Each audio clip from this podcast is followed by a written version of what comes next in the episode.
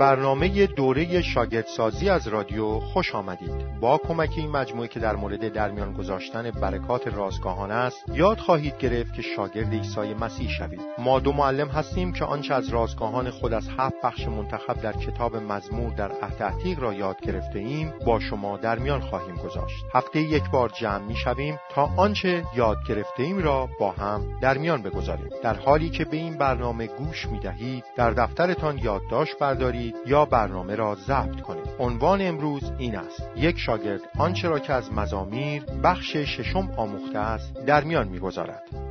در میان گذاشتن برکات از فصلهای انتخاب شده از مزامیر. در طول هفته گذشته مزمورهای 115, 119, 139, 141, 143, 145 و 146 را خانده ایم و در مورد آنها تعمق و دعا کرده ایم. اینک از یادداشت‌های خود استفاده خواهیم کرد تا حقایق و درس‌های مهمی را از این مزامیر با هم در میان بگذاریم و در مورد برخی از بخش‌های دشوار گفتگو کنیم. در میان گذاشتن برکات از مزمور 115 مزموری درباره طلبیدن جلال خدا در شرایطی که قوم خدا در میان قومی بتپرست به سر می‌برند و از هر سو توسط بتها احاطه شدهاند. این مزمور احتمالاً در شرایطی نوشته شد که قوم خدا از اقوام بتپرست شکست خورده بودند. این اقوام بتپرست بتها را میپرستیدند و تصور می‌کردند که پیروزیشان بر قوم خدا بدین معناست که بتهای آنها از خدای زنده قدرتمندتر است. این بت پرستان قوم خدا را به باد تمسخر می گرفتند و فریاد کنان می گفتند پس خدای شما کجاست؟ چرا به کمکتان نمی آید؟ قوم خدا دریافته بودند که موضوع در اینجا تنها رویارویی بین قوم خدا نشناسان و قوم خدا نیست بلکه رویارویی بین بتهای اقوام خدا نشناس و خدای زنده است به عبارت دیگر جلال خدای زنده در معرض خطر بود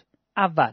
قوم خدا چنین میسرایند که جلال و حرمت تنها شایسته خدای زنده است. قوم خدا گرچه مایلند هرچه زودتر از ظلم و جور اقوام بتپرست آزاد شوند. اما مهمتر از آن می‌خواهند که خدا جلال و حرمتی را که شایسته اوست دریافت بدارد. به همین جهت سرود خود را با این کلمات آغاز می‌کنند. ما را نه ای خداوند بلکه نام خود را جلال بده. خدا حتی آنگاه که قوم او در اوج زحمات و سختی ها هستند کماکان آنها را دوست دارد و نسبت به آنها امین و وفادار است. جلال از آن قوم خدا نیست. جلال و حرمت از آن اقوام بتپرست هم نیست و جلال و حرمت قطعا از آن بتهای بیجان نیز نمی باشد بلکه تمامی جلال و شکوه فقط و فقط از آن خدای زنده است. قوم خدا در پاسخ سخنان تمسخرآمیز اقوام بتپرست بتهای آنها را با خدای زندگی خود مقایسه می کنند و می‌گویند خدای ما در آسمان هاست و حال آنکه بتهای اقوام بیگانه بر روی زمین هستند.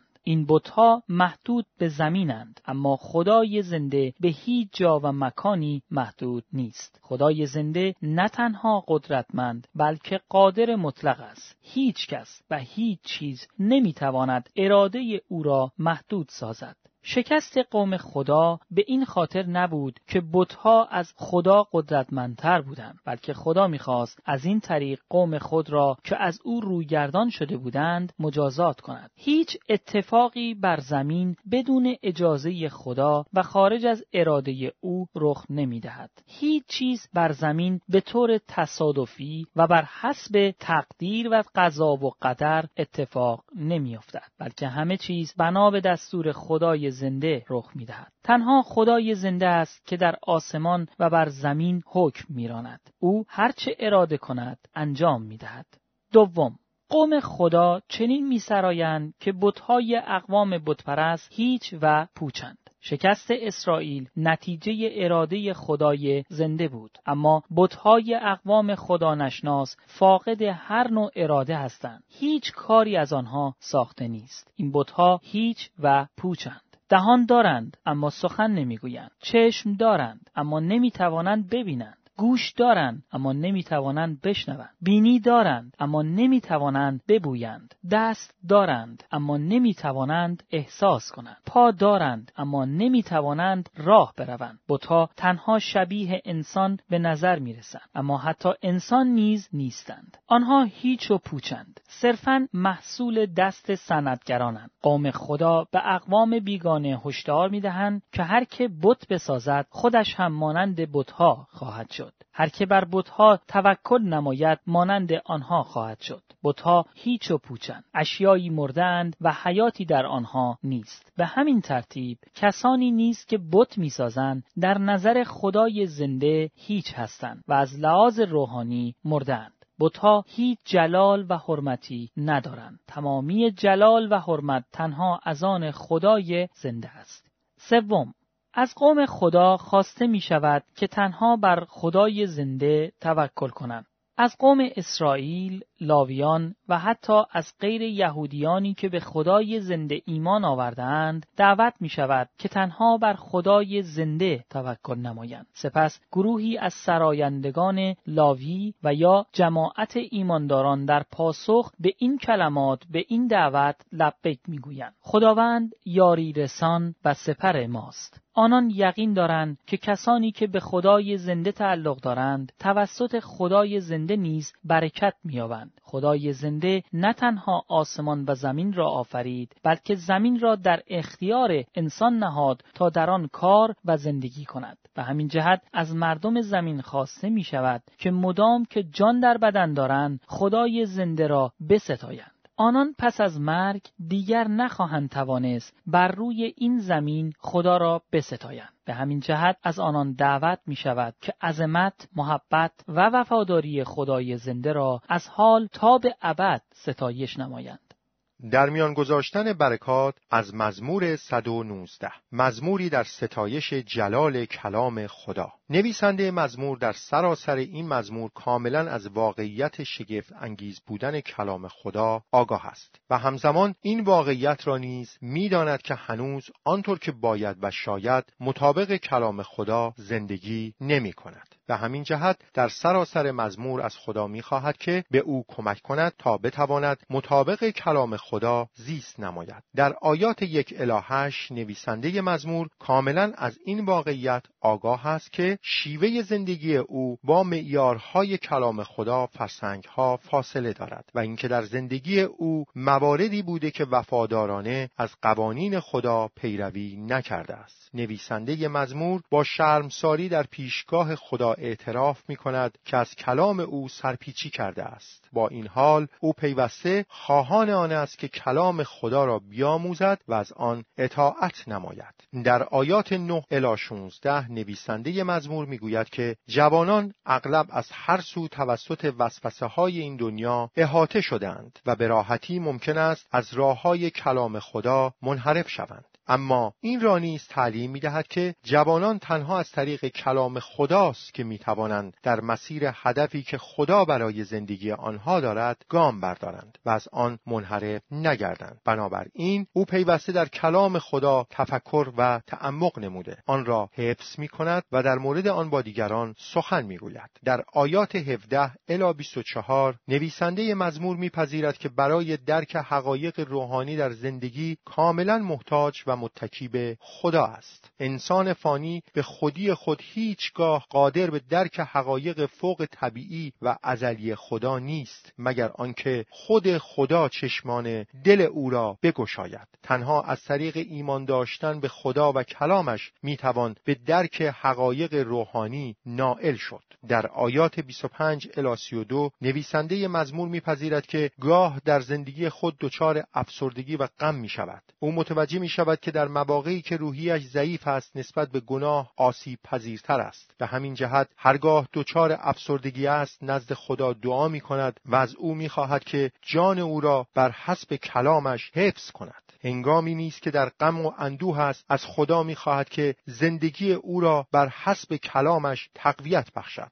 در آیات سی و سه چهل نویسنده مزمور مشتاقانه از خدا می‌خواهد که خود در زندگی راهنما و آموزگار او باشد. مبادا از راه راست منحرف کردد و از خدا می‌خواهد که قلب او را به سوی کلامش متمایل گرداند و چشمان او را از هر چیز بی ارزش به دور دارد. او می‌داند که زمانی اسیر حرس و طمع و خودخواهی بوده است و مرتکب اعمال زشتی چون دروغگویی فریبکاری دزدی اخخازی و خشونت می شده است. او می‌داند که چشمانش ذاتا متوجه چیزهایی است که از نظر دنیا ارزشمند است. اما در نظر خدا هیچ ارزشی ندارد. نویسنده مزمور میپذیرد که تنها خدا قادر است کاری کند که او در مسیر کلامش گام بردارد. در آیات چهل و یک الا چهل و هشت نویسنده مزمور از خدا می‌خواهد که به او این فیض را عطا کند تا با جرأت و شهامت پاسخ کسانی را که ایمانداران را مورد توهین و تمسخر قرار می‌دهند بدهد. ایمانداران کسانی هستند که به کلام خدا اعتماد می‌کنند و از آن اطاعت مینمایند. نویسنده مزمور مصمم است که کلام خدا را خطاب به پادشاهان اعلام نماید.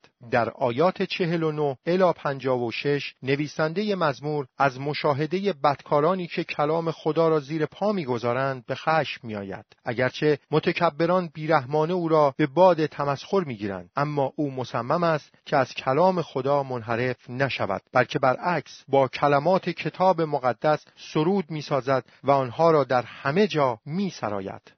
در آیات 57 الی 64 نویسنده مزمور می‌گوید که بزرگترین دارایی او این است که خدا را بشناسد و از آن او باشد. بزرگترین چیزی که به زندگی او معنا می‌دهد اطاعت کردن از کلام خداست. به همین جهت نیز او خود را به اطاعت از کلام خدا متعهد ساخته است. آنچه خط مش زندگی او را تعیین می کند این است که مورد لطف و عنایت خدا واقع شود و زیر فیض او زیست کند. به همین جهت پیوسته زندگی خود را در پرتو کلام خدا مورد ارزیابی قرار می دهد و اجازه می دهد کلام خدا نحوه زندگی او را تعیین کند. در آیات 65 الی 72 نویسنده مزمور میپذیرد که فشارها و جفاها باعث شده است کلام خدا را بخواند و از آنها اطاعت نماید. نویسنده مزمور عهد میبندد که گرچه متکبرانه میکوشند با دروغ گفتن در مورد او وی را بدنام سازند اما او کماکان از کلام خدا پیروی خواهد کرد رنج و زحمت باعث شده که او به ارزش کلام خدا پی ببرد. کلام خدا از تمام زر و سیم دنیا با ارزشتر است. در آیات 73 الی 80 سراینده مزمور می‌داند که خدایی که او را آفریده تنها کسی است که می‌تواند او را به درک کلام خود نائل سازد او این را نیز می‌داند که خدا او را منصفانه مجازات کرده است وعده محبت و رحمت زوال ناپذیر خدا در کتاب مقدس مایه تسلی اوست. در آیات 81 الی 88 نویسنده مزمور میپذیرد که تحمل رنج و مهنت کار آسانی نیست. اما او این را نیز می‌داند که به هیچ وجه نمی‌تواند کلام خدا را فراموش کند یا از آن منحرف شود. در آیات 89 الی 96 نویسنده مزمور می‌گوید که خدا هنگامی که قوم او در جفا هستند از طریق کلامش آنها را حفظ می کند به همین خاطر است که قوم او هیچگاه کلام وی را فراموش نمی کنند و نخواهند کرد. در آیات 97 الی 104 نویسنده مزمور می‌خواهد پیوسته در کلام خدا تفکر کند زیرا کلام خدا او را از دشمنانش حکیمتر می‌سازد و باعث می شود که حتی از معلمان خود نیز داناتر شود و از رهبران و ریش سفیدان مملکت خود خردمندتر گردد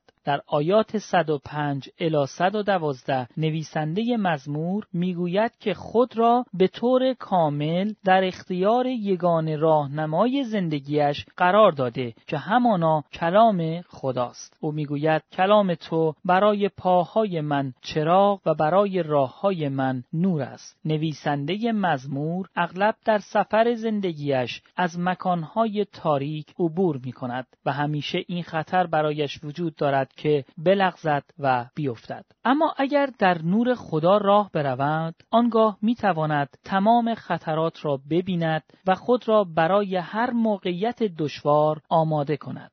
در آیات 113 الی 120 نویسنده مزمور تصمیم می‌گیرد که از کسانی که با کلام خدا مقاومت می کند دوری جوید و کاری با آنها نداشته باشد تا هیچ چیز نتواند او را از اجرای احکام خدا باز دارد. به زودی داوری نهایی خدا فرا خواهد رسید و بدکاران روی زمین چون زباله به دور افکنده خواهند شد. از این رو نویسنده مزمور از خدا میترسد زیرا نمی‌خواهد جزو این بدکاران باشد. در آیات 121 الی 128 نویسنده مزمور از خدا می‌خواهد که بر ضد کسانی که از کلام او سرپیچی می‌کنند عمل نماید او از اینکه می‌بیند چطور مردم نسبت به خدا و کلام او بی هستند بی نهایت به خشم میآید و محزون می شود. در آیات 129 الی 136 نویسنده مزمور متوجه می شود که درک کلام خدا به ساده دلان نور و معرفت می بخشد. وقتی کلام خدا به درستی تفسیر و تشریح می شود حقیقت را به انسانها می آموزد و آنها را از ماهیت واقعی امور آگاه می سازد و باعث می شود که آنها فریب زواهر را نخورند. در آیات 137 الی 144 نویسنده مزمور میپذیرد که خدا از طریق احکام و فرامین خود که همگی راست و درست هستند با انصاف و عدالت بر تمام موجودات زمین حکومت می کند او همچنین اعلان می کند که شخصا وعده های خدا را آزموده و دریافته که همگی راست و درست هستند. به همین خاطر است که او کلام خدا را دوست دارد. در آیات 145 الی 152 نویسنده مزمور به ویژه آنگاه که در جفا و سختی است بر کلام خدا امید میبندد. بدکاران که تدابیر شریرانه میاندیشند به ایمانداران نزدیک هستند. اما از کلام خدا دورند. به علاوه خدا نیز به ایمانداران نزدیک است و تمامی وعده ها و احکام او عملی خواهد شد. کلام خدا درست است و تا به ابد پایدار خواهد ماند. در آیات 153 الی 160 نویسنده مزمور در دعا از خدا می‌خواهد که در جفاها و تنگیها جان او را مطابق وعده هایش حفظ نماید. او تصمیم می‌گیرد که به هنگام جفا و سختی هیچگاه از کلام خدا روی گردان نشود. در آیات 161 الی 168 نویسنده مزمور می‌گوید که از زورمندانی که به او جفا میرسانند ترسی ندارد بلکه او از کلام خدا میترسد. اما این ترس با شادی همراه است. زیرا کسانی که کلام خدا را دوست میدارند از آرامش عظیمی برخوردار هستند و هیچ چیز نمی‌تواند باعث لغزش آنها شود. کلام خدا شکستگی های درونی و روابط گسسته بیرونی را التیام میبخشد و باعث می شود که انسان لغزش نخورد و نیفتد. در آیات 169 الی 176 نویسنده مزمور اعتراف می کند که اغلب چون گوسفندی گم شده از خدا دور شده است و ملتمسانه از خدا می خواهد که همانطور که در کلامش وعده داده است او را بجوید و از گناه آزاد سازد. در میان گذاشتن برکات از مزمور 139 دعای تفتیش. داوود جان خود را در حضور خدا قرار داده است و همین جهت کاملا از این واقعیت آگاه است که او در پیشگاه خدای زنده و قادر مطلق قرار دارد که همه چیز را می‌داند و در همه جا حاضر است. داوود در این مزمور واقعی بودن و نزدیک بودن خدا را تجربه می کند و پی می‌برد که خودش تا چه حد کوچک و محدود است. اول آیات یک الی چهار در مورد مطلق بودن دانایی خدا صحبت می کند. خدا همه چیز را می داند. خدا او را آزموده و همه چیز را در مورد او می داند. چنان است که گویی خدا شخصیت او را وارانه کرده و هر چیزی را که هنوز در تاریکی قرار داشته روشن و آشکار نموده است. خدا تمام کارهای انسان را می داند. از نشست و برخواست او گرفته تا راه راه رفتن و خوابیدن او را هیچ کار انسان از خدا پوشیده نیست خدا عمیقترین افکار آدمی را می‌داند و پیش از آنکه او حتی سخنی بر زبان آورد گفتار او را می‌داند چنان است که گویی خدا پوسته خارجی انسان را کنار زده و هسته شخصیت واقعی او را آشکار کرده است. هیچ چیز از چشم خدا پوشیده نیست بلکه او از همه چیز آگاه است. دوم آیات پنج الا دوازده در مورد حاضر مطلق بودن خدا صحبت می کند. خدا در همه جا حضور دارد. خدا از هر سو داوود را احاطه کرده است. او هم در عقب داوود است هم پیشاپیش اوست و خدا دستان خود را برای داوود نهاده است به طوری که او کاملا توسط خدا احاطه شده است. خدا در عقب داوود است به عبارت دیگر خدا بین داوود و گذشتهش ایستاده است. گذشته داوود هر چقدر هم که تاریک بوده باشد خدا آن را آشکار ساخته و بخشیده است. خدا همچنین پیشاپیش پیش داوود است. بدین معنا که خدا بین داوود و آیندهش ایستاده است. هر اتفاقی نیز که در آینده در انتظار داوود باشد خدا پیشا پیش آنجا خواهد بود و او را در دستان پرقدرت خود خواهد گرفت. وقتی داوود میکوشد این واقعیت شگفت انگیز را درک کند متوجه می شود که کاملا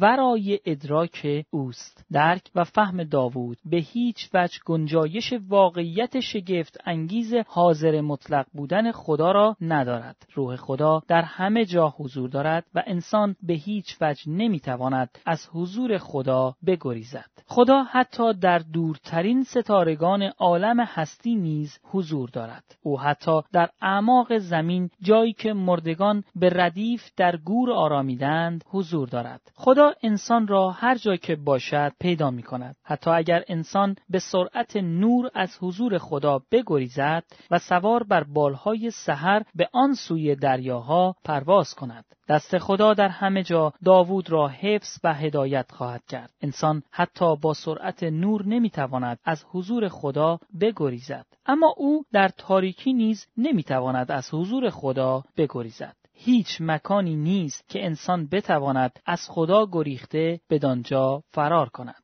سوم آیات 13 الی 22 در مورد تنفر داوود از کسانی که از خدا نفرت دارند صحبت می کند. داوود در این قسمت در دعا از خدا می خواهد که بدکاران را مورد داوری عادلانه خود قرار دهند. اگرچه خدا در همه جا هست و همه چیز را می‌داند بسیاری از مردم این واقعیت را قبول ندارند و آن را تجربه نمی کنند. کسانی هستند که درباره خدا سخنان زشت بر زبان میآورند و با او ضدیت می کنند. داوود به عنوان کسی که متعلق به خداست احساس می کند که نمی تواند با این گونه افراد معاشرت داشته باشد. کسانی که از خدا متنفرند به هیچ وجه نمی توانند جزو دوستان داوود باشند. چنین کسانی باید تنبیه شوند. همین جهت داوود در دعا از خدا می‌خواهد که بدکاران را نابود سازد. چهارم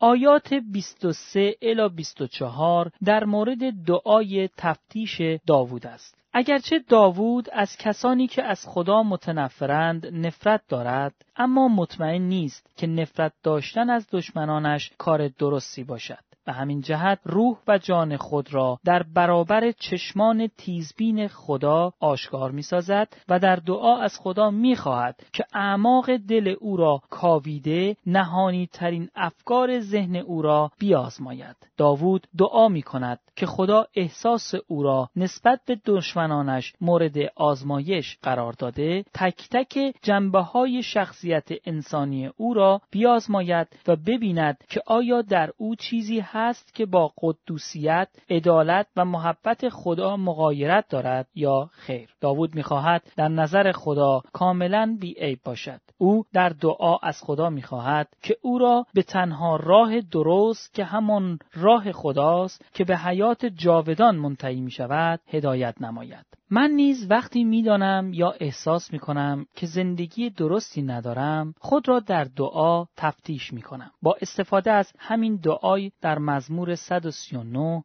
از خدا می‌خواهم که تمام انگیزه های پنهان مرا مورد کاوش قرار دهد و عمیقترین احساسات مرا بیازماید. از خدا می‌خواهم که ترسها، زخمها و رفتارهای ناپسند مرا آشکار سازد. خدا پیشا پیش می‌داند که در قلب و فکر من چه چیزهایی مخفی است اما می‌خواهد که من خودم از او بخواهم آنها را به من نشان بدهد در میان گذاشتن برکات از مزمور 143 دعای هدایت. دشمنان داوود در تعقیب اویند. او را بر زمین میکوبند و زندگی را چنان برایش سیاه کردند که مرگ را در چند قدمی خود می‌بیند. داوود روحی خود را به کلی باخته و دچار ترس و وحشت است. داوود در رنج و مهنت خود نزد خدا می رود و در دعا از او می‌خواهد که وی را در این آزمایشات سخت یا در این دوران دشوار از زندگی هدایت فرماید. اول در آیات یک الی شش داوود در مورد نیکویی خدا در گذشته تفکر می کند. مسیحیان نیز وقتی در زحمت میافتند اغلب به خدا و نیکویی های او در زندگی گذشتهشان میاندیشند. داوود در اینجا نه تنها در مورد کارهای خدا در جهان خلقت بلکه مخصوصا در مورد کارهایی که خدا در گذشته در زندگی شخصی او انجام داده است تعمق می کند. خدا نسبت به او امین و عادل بوده است و گناهان گذشته او را به یاد نیاورده است. داوود دعا از خدا می‌خواهد که گناهان کنونی او را نیز به یاد میآورد و او را به این خاطر محاکمه نکند زیرا هیچ انسانی در برابر خدا عادل نیست و همه به رحمت و کمک او نیاز دارند داوود هرچه بیشتر در مورد نیکویی خدا در گذشته تفکر می کند آزمایشاتی که اکنون گرفتار آنهاست در نظرش تیره و تارتر جلوه می کنند. روح داوود تشنه خداست و خدا فورا به کمک او می شتابد.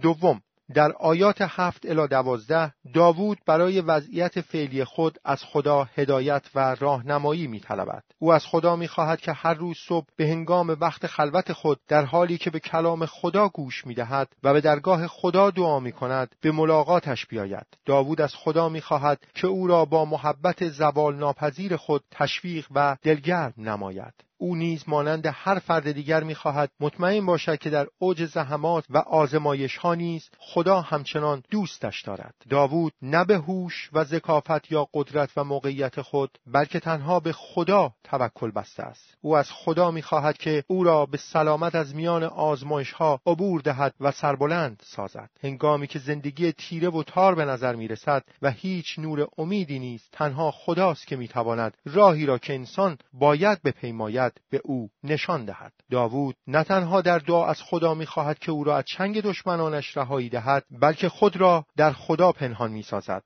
در خدایی که چون قلعه مستحکم بر صخره بلند از او محافظت می‌کند. او از خدا می‌خواهد که وی را تعلیم دهد تا اراده خدا را به جا آورد و درخواست می کند که روح خدا او را به راه راست هدایت نماید. داوود دعا می کند که خدا جان او را حفظ نماید و دشمنانش را نابود سازد زیرا می‌داند که دشمنانش تا زنده هستند پیوسته قصد جان او را خواهند داشت. با این حال خدا در عهد جدید به طور بسیار روشنتری نشان می دهد که مسیحیان باید با دشمنان خود چگونه برخوردی داشته باشند؟ در لوقا فصل 6 آیه 27 الی 28 عیسی مسیح می‌فرماید دشمنان خود را دوست بدارید و به آنان که از شما نفرت دارند نیکی کنید. برای هر که نفرینتان کند برکت بطلبید و برای هر که آزارتان دهد دعای خیر کنید.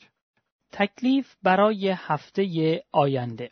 اول هر روز وقت رازگاهان داشته باشید و یک فصل از کتاب امثال را بخوانید. فصلهای انتخاب شده عبارتند از امثال فصل یک، سه، چهار، پنج، شش، هفت و هشت. ملاحظات و تفکرات خود را در دفترتان یادداشت کنید. هفته یک بار با یک دوست یا در یک مشارکت خانگی یا گروهی شاگردی مکاشفات، آموخته ها و برکات خود را در میان بگذارید.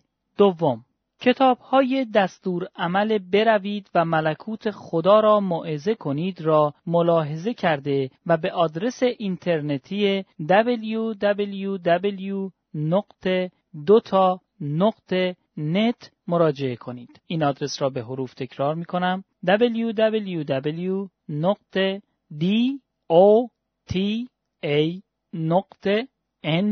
E T سوم هر شنبه تا چهارشنبه به برنامه دوره شاگردسازی از رادیو گوش دهید.